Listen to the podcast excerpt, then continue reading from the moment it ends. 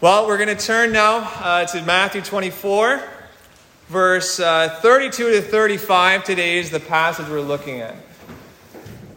Matthew chapter twenty-four, verse thirty-two to thirty-five. Now, we're, today we are going to read again, just to get uh, maybe one more time the the whole context of the Olivet discourse, uh, so that you know where uh, what, what Jesus is referring to in these in this passage that we're we're going to be looking at today. So I'll invite you to stand with me for the reading of God's word. I'm going to begin right back in verse one, Matthew chapter twenty-four, verse one. Jesus left the temple and was going away when his disciples came to point out to him the buildings of the temple. But he answered them, "You see all these, do you not? Truly I say to you, there will not be left here one stone upon another that will not be thrown down."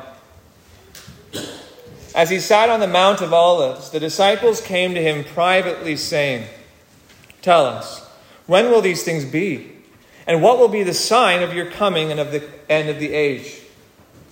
And Jesus answered them, "See that no one leads you astray.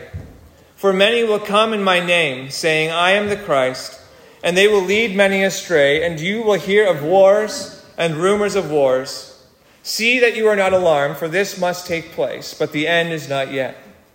For nation will rise against nation and kingdom against kingdom, and there will be famines and earthquakes in various places. All these are but the beginning of the birth pains. And then they will deliver you up to tribulation and put you to death, and you will be hated by all nations for my name's sake. And then many will fall away and betray one another and hate one another. And many false prophets will arise and lead many astray, and because lawlessness will be increased, the love of many will grow cold. But the one who endures to the end will be saved. And this gospel of the kingdom will be proclaimed throughout the whole world as a testimony to all nations, and then the end will come. So when you see the abomination of desolation spoken of by the prophet Daniel, standing in the holy place, let the reader understand. Then let those who are in Judea flee to the mountains. Let the one who is in the housetop not go down to take what is in his house, and let the one who is in the field not turn back to take his cloak. And alas, for women who are pregnant and those who are nursing infants in those days. Pray that your flight may not be in winter or in Sabbath. For then there will be great a, a great tribulation, such as has not been from the beginning of the world until now, no, and never will be. And if those days had not been cut short, no human being would have been saved. For the sake of the elect, those days will be cut short. Then if anyone says to you, 'Look, here is the Christ,' or 'There he is,' do not believe it. For false Christs and false prophets will arise and perform great signs and wonders so as to lead astray, if possible, even the elect. See, I have told you beforehand. And so if they say to you, 'Look, he is in the wilderness,' do not go out. If they say, 'Look, he is in the inner room,' do not believe it. For as the lightning comes from the east and shines as far as the west, so will be the coming of the Son of Man. Wherever the corpse is, there the vultures will gather. And immediately after the tribulation of those days, the sun will be darkened, and the moon will not give its light, and the stars will fall from heaven, and the powers of the heavens will be shaken. Then will appear in heaven the sign of the Son of Man, and then all the tribes of the earth will mourn. And they will see the Son of Man coming on the clouds of heaven with power and great glory.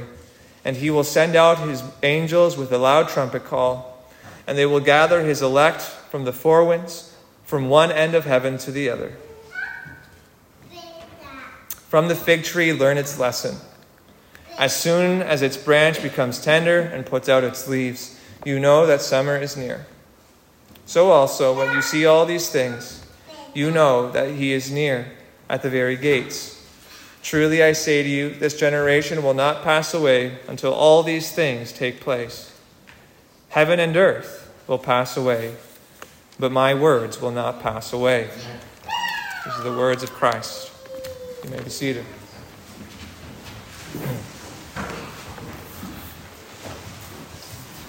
I'm just going to ask for God's help. Lord, we pray as we look to your word now. I pray for that you you would fill me with your spirit to proclaim your word faithfully, that your spirit that would empower your people to hear your word, and that your that you would convict those here who do not know you, that they would hear and uh, be convicted and turn to Christ and be saved. In his name we pray. Amen.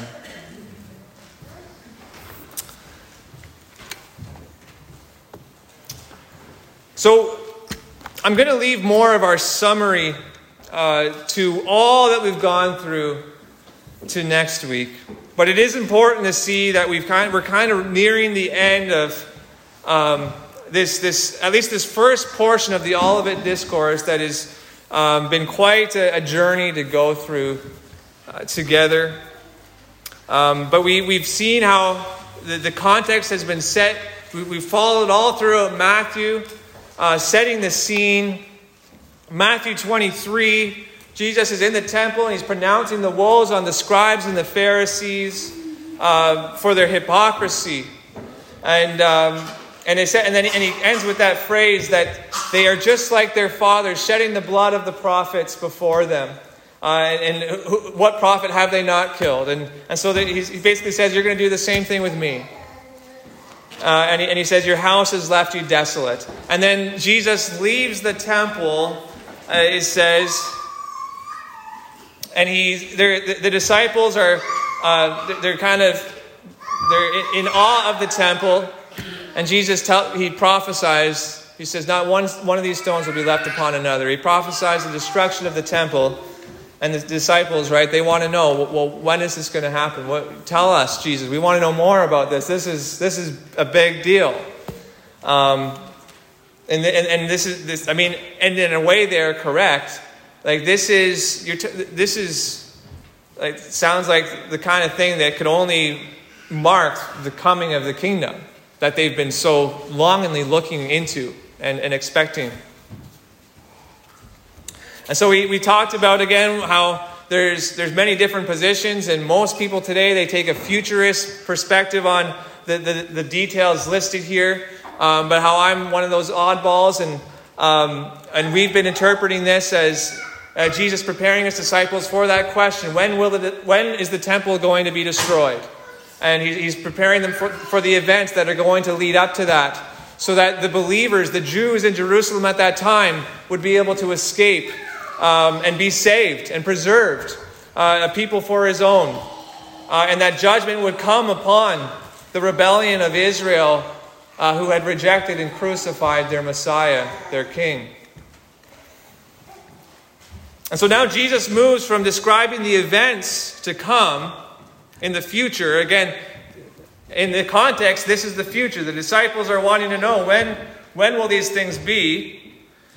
And he now goes to ensuring them of the certainty and the clarity of the things he has told them about. He wants to wrap this up. He wants to seal up what he's told them. Jesus concludes these approaching events with the exhortation that to trust the sufficiency of his words. And so in verse thirty-two, Jesus says, "From the fig tree learn its lesson. As soon as its branch becomes tender and puts out its leaves, you know that summer is near. So also when you see all these things, you know that he is near at the very gates." So we see Jesus is reassuring his disciples that everything he has said is all that they need to know in order to endure the judgment that would soon befall Jerusalem and the temple. False prophets would arise, not to mention the disciples themselves would prophesy. They, right, they would have revelation from God. And the temptation would be very real. There would be a very real temptation to seek further revelation on these things.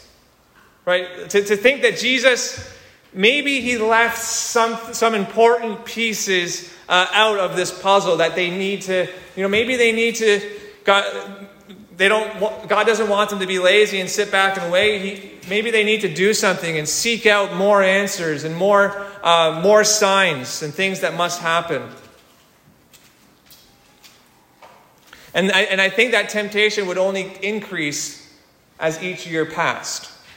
Right? So Jesus is saying this uh, in, what, thirty-three A D, it's it's said. And so you have uh, almost forty years, right, leading up to seventy. So as each year passes, and, and that's a long time. Again, I just, I'm not going to tell you how old I am, but that's more than my lifetime. So Jesus is telling you the time is near, and, and you're expecting things to happen, and we're just like that, and things don't happen as fast as we'd like. And so there's there'd be this temptation to to question themselves. Can we, maybe we heard Jesus correct, like maybe we got all the pieces, but did I understand him right? Right? Uh, and so Jesus appeals to their common sensibility here, to determine the se- the signs, the seasons, and the order of and nature and creation. Right? He says, you're able to look at a fig tree. You can look at a fig tree. You see the branches extending out. You, it's the, the, the leaves coming out. And you know that summer is near. Like, you don't question that. You don't doubt that.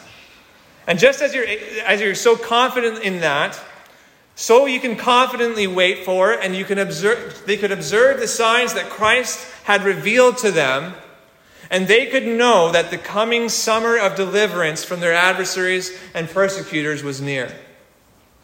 With the, the same that same confidence and instinct as, as we have it when we look at nature, they could all the more apply that to their instinct in observing the words of Christ being fulfilled and taking place.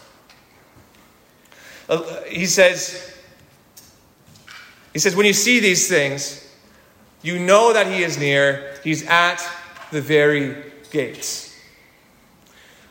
Uh, Luke twenty-one thirty-one, uh, in, in Luke's account, he says, uh, when you see these things taking place, you know that the kingdom of God is near.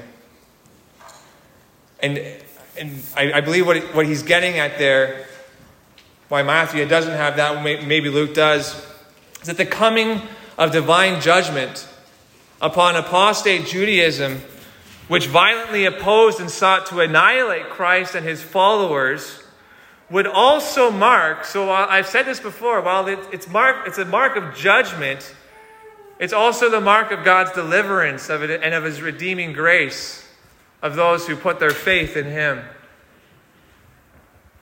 That it would also mark the final transition and establishment of Christ's kingdom on earth in a way that it hadn't done so until that point. Right? That, that it would no longer clearly, visibly be limited to a single geographic location or nation. That it, nor would it be would they be tempted by the Judaizers any longer to go back to making those sacrifices, to go back to having to go and, and, and do those rituals again and again. Why? Because they weren't there anymore. Right? There, there would be They would no longer be that draw. So, so it would be, the kingdom would be unleashed in the world uh, and, and scattered into the world in a way that it, it had not been while Jerusalem remained the center and the hub uh, of the, of the Christian, of the birth of the Christian church.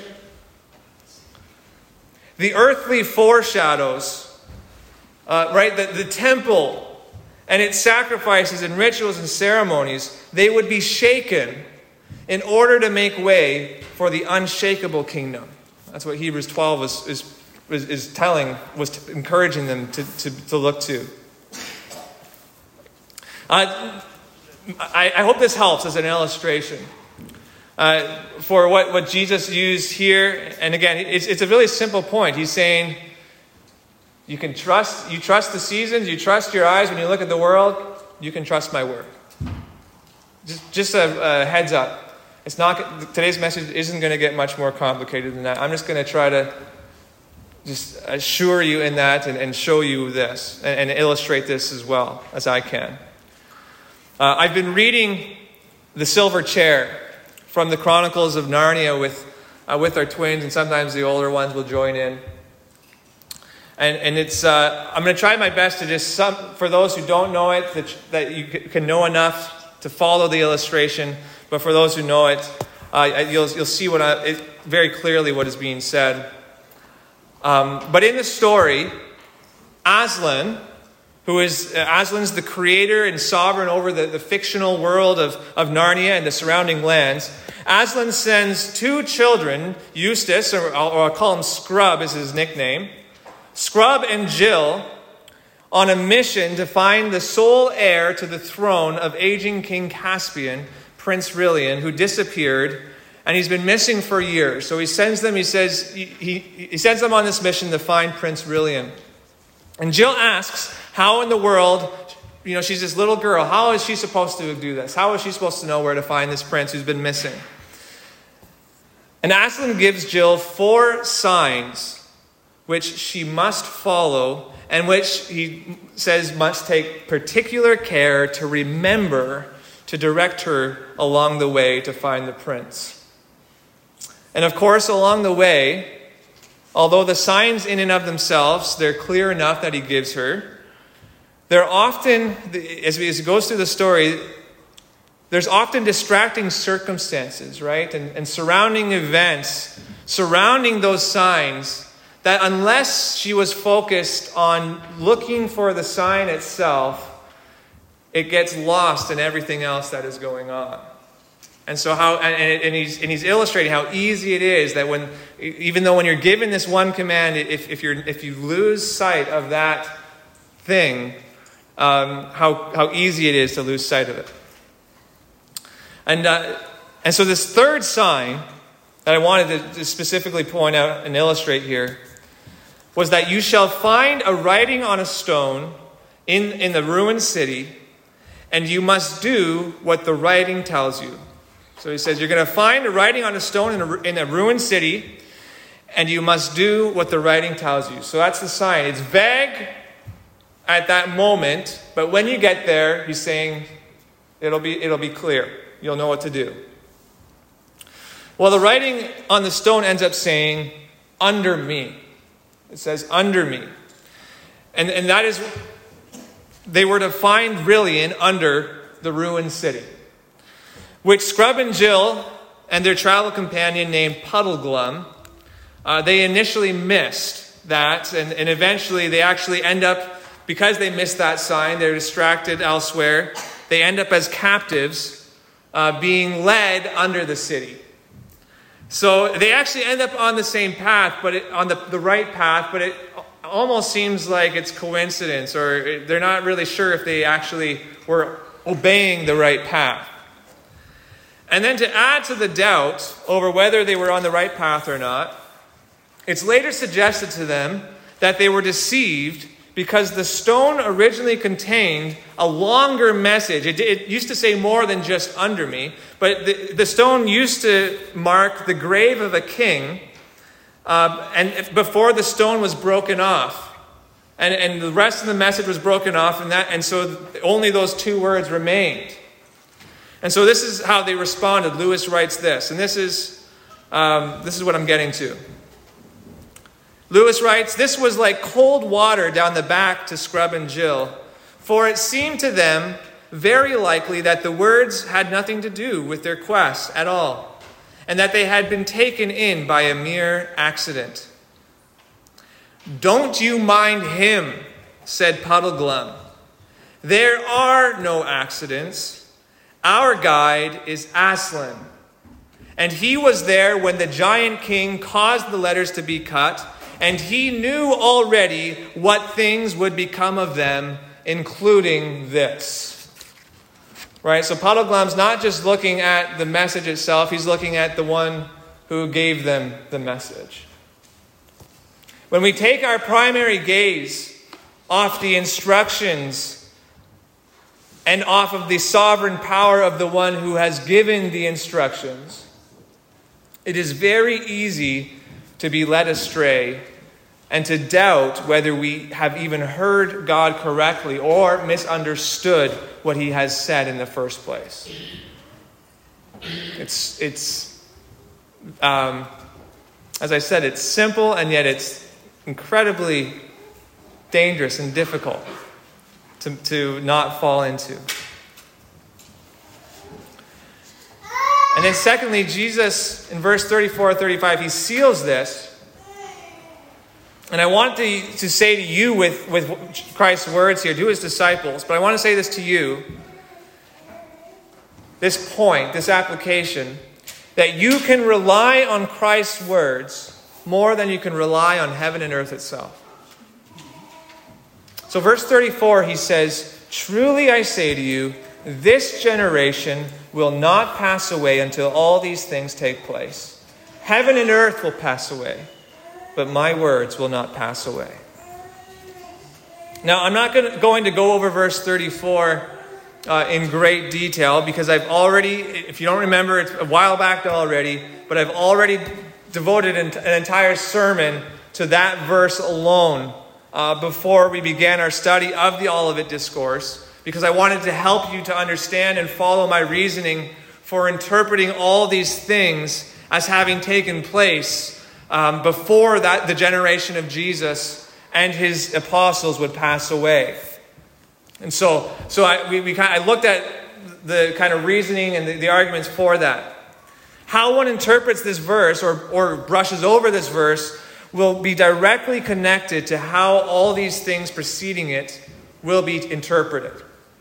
So we're, so if you if you missed that message or you want to review it, to be reminded of the arguments, you have to look for that, that message, uh, uh, the audio of that online. But again, I'll, I'll just remind you briefly uh, that there are many brothers who differ widely with me on the timing and fulfillment of the events of this passage, whom I love and respect and praise God for as fellow ministers of the gospel. But I want to, I'm just going to briefly uh, recap What what my take is on this and how that has led to the interpretation that to this point that we've we've taken. Um, so so um, first he says, "Truly I say to you," which is it matters. I mean that's the the whole point of "Truly I say to you" is he's saying this matters. So "Truly I say to you" is a, is an important uh, opening statement. It was his way of highlighting the significance and the certainty of what he was about to tell them.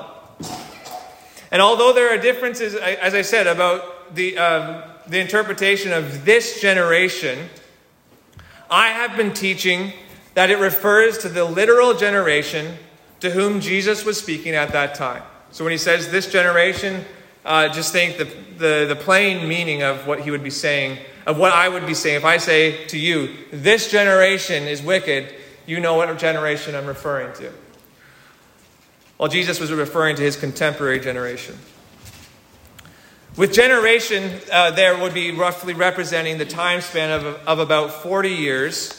And as an example, you have the generation of Israelites, right, who wandered through the wilderness uh, um, until that un, until forty years. They they all died off in Numbers thirty-two, and that fits perfectly with the timing of the destruction of the temple in seventy A D. Therefore, when he says, "This generation will not pass away until all these things take place," he is giving his disciples a very broad yet objective timeline to hold him to. A very broad yet objective timeline to hold him to. It is broad because he's not telling them the precise day or hour. He's not giving them a date on the calendar and saying, this is, you know, look for this day. Yet it is objective because he has provided a fixed time span wherein all these things, as he says, would take place, to which they could hold him accountable to, to which if they did not take place, they could... They could essentially follow the rule of Deuteronomy eighteen of what of identifying a false and a true prophet. Deuteronomy eighteen, Moses, he's speaking of actually in fifteen, he says, "The Lord your God will raise up for you a prophet like me from among you, from your brothers, and it is to him you shall listen." He's talking about the coming of the Messiah. Verse nineteen, "Whoever will not listen to, um, and whoever will not listen to my words that he shall speak in my name, I myself will require it of him. But then this is the test that Moses gives in Deuteronomy eighteen twenty-one. He says, and if you say in your heart, how may we know that what the Lord has what the Lord has not spoken? Right? How can we know if this prophet is saying the Lord's words or, or his own or someone else's? He says in verse twenty-two, when a prophet speaks in the name of the Lord, if the one, if the word does not come to pass or come true, that is a word that the Lord has not spoken. The prophet has spoken it presumptuously. You need not be afraid of him. And so when I say that Jesus has given a, an objective prophecy here, he is there is bounds in which it could be said he did it or he did not do it. There, there, there is a fixed uh, measuring in which it could be said that it came to pass or it did not come to pass. And brothers and sisters, everything Christ prophesied, including his own death and resurrection and ascension, and his decreed judgment upon the scribes and the Pharisees, and all who followed after them in the destruction of Jerusalem and the temple, as well as the preservation of the Jews who believed in Christ and heeded his instruction to flee to the mountains when the Roman army surrounded Jerusalem. All these things took place as he said they would and within the time frame that he said that these things would occur. All that he prophesied, that is, except for the promise of his bodily return at the resurrection to judge the living and the dead, which is still being worked out in accordance with Scripture. So, so there's still nothing that is conflicting with what has been prophesied, with what has gone before. And much that has been verified and proven in what has taken place. So yes, you need be afraid of the words of Christ. You ought to pay attention and learn and remember all that he says as if your life depended upon it, because it does. Matthew four four, remember, he said, man shall not live by bread alone, but by every word that comes from the mouth of God. And verse thirty-five drives this point home for us, lest there be any hidden corner of doubt in your hearts. Heaven and earth will pass away, but my words will not pass away, he said. So some refer, uh, refer this to the passing away of heaven and earth as a reference to the last day, when heaven and earth would be will be created anew from, from scratch. It'll be, you know, essentially the world will come to nothing and God will create ex nihilo again. Um, I would say that's what most, I think most people today even believe. Again, I'm, I, I get to be the oddball on this. I don't believe Scripture teaches that. I believe it teaches the purging and the cleansing and the glorious redemption and renewal of the heavens and the earth. So that the passing away of heaven and earth here refers to the continual, it, it, it doesn't refer to it being literally like disappearing. But it's referring to the continual fading and changing and shifting which we see and experience in the world that we live in, including death. But either way, regardless of what, what your application is, the, the world disintegrating or the world um, and, and the, the shifting nature of the world, the application to what Jesus is saying can, can be the same for, for all of us. Isaiah forty, verse six. All flesh is grass. All its beauty is like the flower of the field. The grass withers. The flower fades when the breath of the Lord blows on it. Surely people are grass.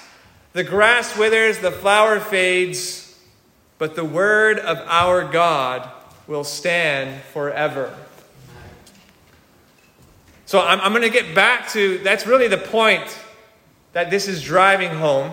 But I, I wanted to just mention this because it is it's interesting and fun to consider. That some scholars have pointed out that there may be an allusion to the temple itself here. And I believe there, there probably is. Um, but some historians say that the temple, uh, there, there's an allusion to, to the temple here, as, as it is said that the temple had been built to look like, in its design in, inside, to look like a mic- microcosm of the universe.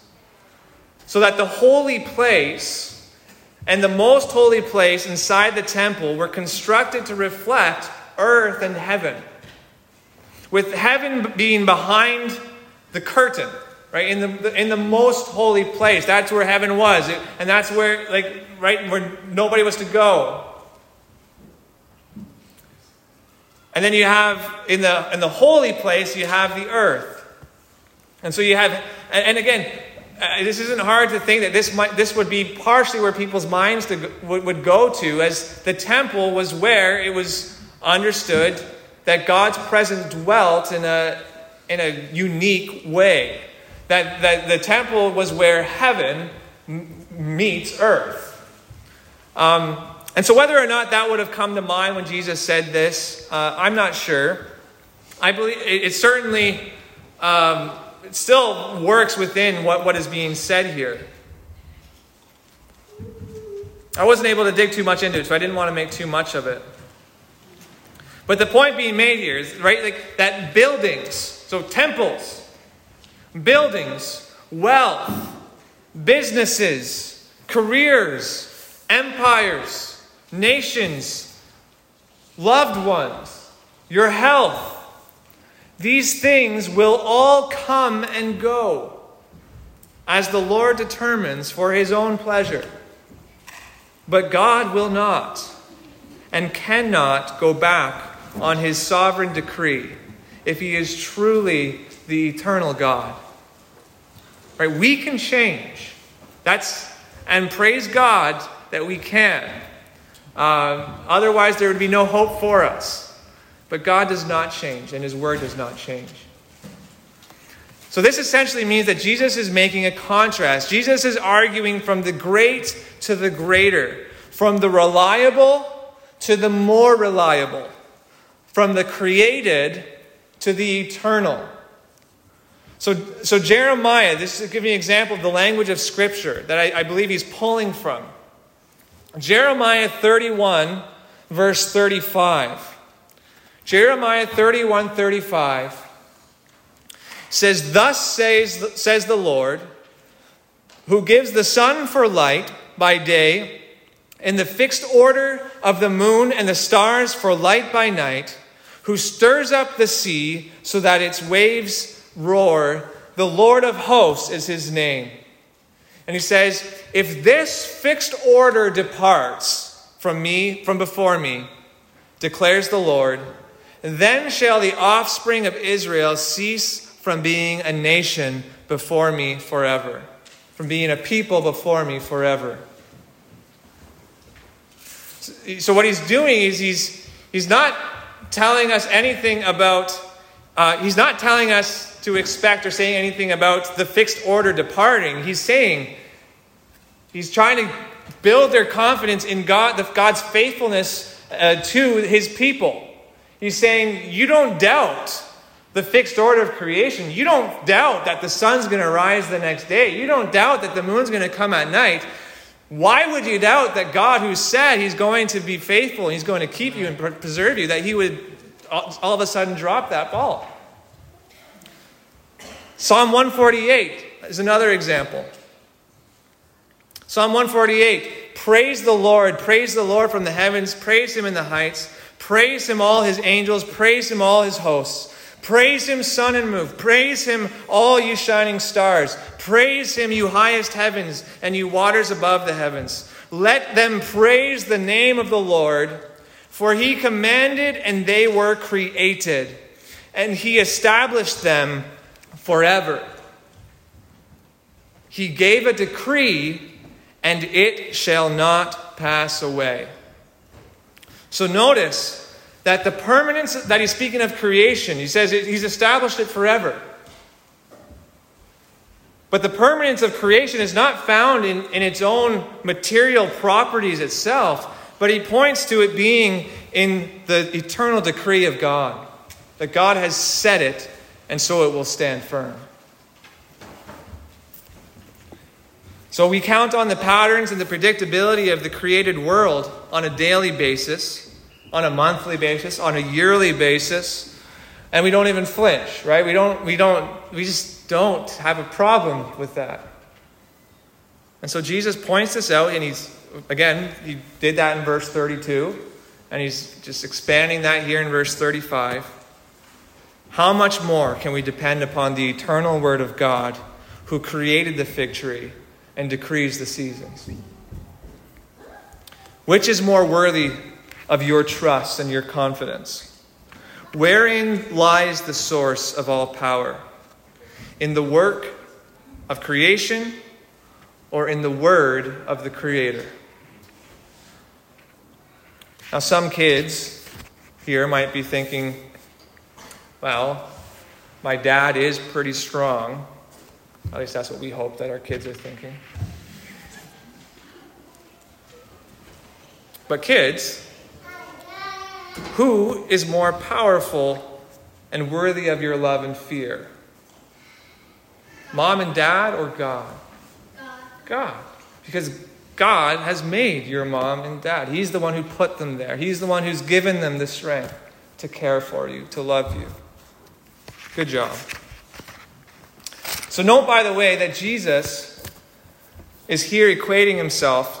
This is just a random... I, I, I, I had to say this, but it's it's kind of taking us off track, but it's it's very much a part of this still.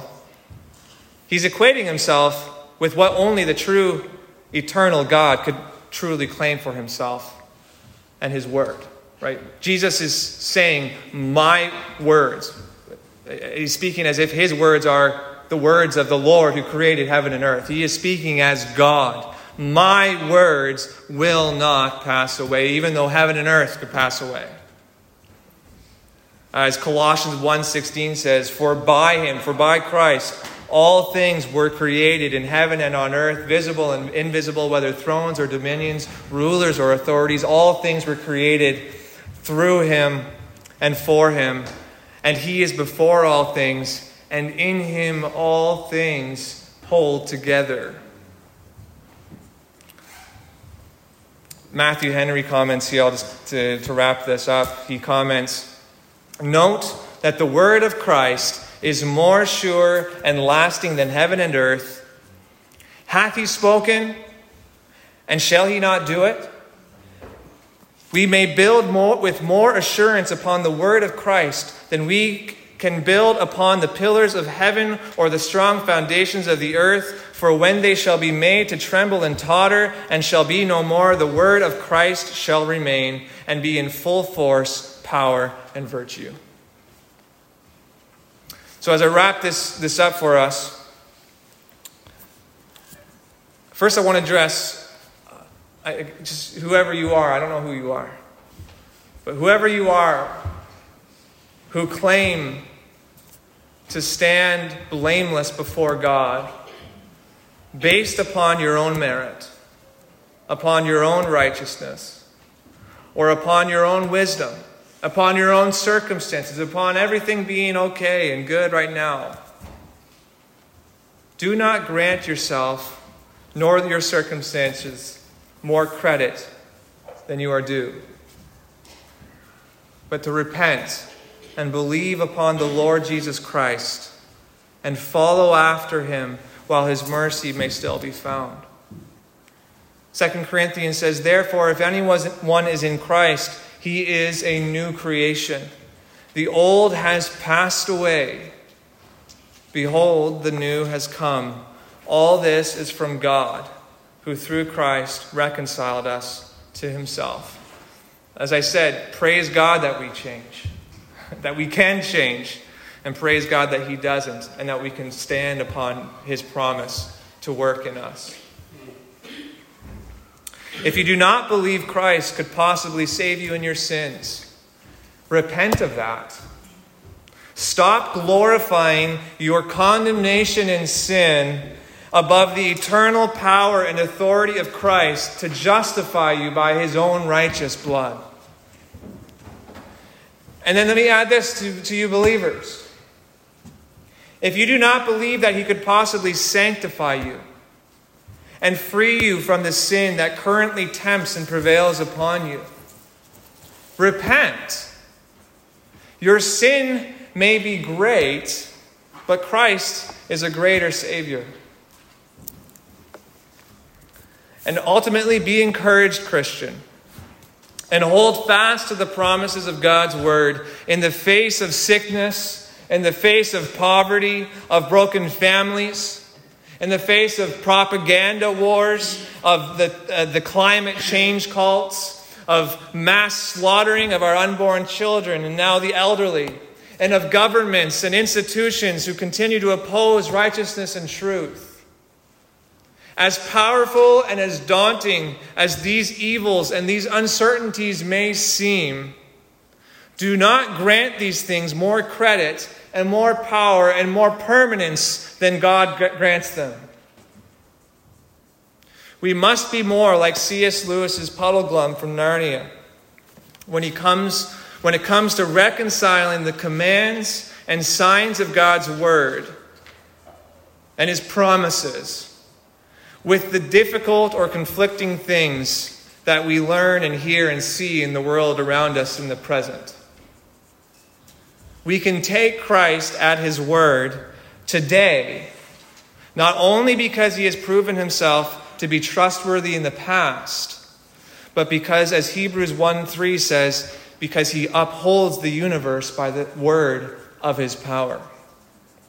Because it, it's all hanging on his word. Heaven and earth will pass away, he says, but my words will not pass away. It was true for Christ's disciples, and it's true for us as his disciples today. Uh, Psalm thirty-seven, I'll close with this. Psalm thirty-seven, he says, "Fret not yourself because of evildoers. Be not envious of wrongdoers, for they will soon fade like the grass and wither like the green herb. Trust in the Lord and do good. Dwell in the land and befriend faithfulness. Delight yourself in the Lord, and he will give you the, the desires of your heart. Commit your way to the Lord. Trust in him, and he will act." Let's pray. Lord God, we thank you that in receiving the blessing of your infallible and all-powerful word, that we have received this word of, of just the reminder of how powerful it is, that we would not, as we go, as we study your word week by week, day by day, that it is good to be reminded of um, that we are not just, we're not coming to just any ordinary book. We're not coming to any uh, historical, um, ancient documents, but we are coming to the living, breathing Word of God, who, who became a man, Jesus Christ incarnate, and who revealed the Father to us, and lived a perfect life, and died for our sins. And he sent, and he proclaimed the gospel, and he and uh, he died, and, and after rising again, the gospel went forth, and his word went forth in power, as he as he commanded it, and as he predicted it, as he said it would be. And Lord, now the word has gone forth, and here we are on the other side of the world, at the ends of the earth, still proclaiming the gospel, calling upon all who would hear to repent and to turn to Christ. And so, Lord, we do this uh, expectantly in in in, uh, in hope that there we're here for a reason, that there are still those who have yet to respond in faith that, that you are calling to yourself. And then we pray that they would do that. And that there are, there are many of us here that you've called, and that you're calling us and, and, and equipping us to pr- continue to proclaim this message.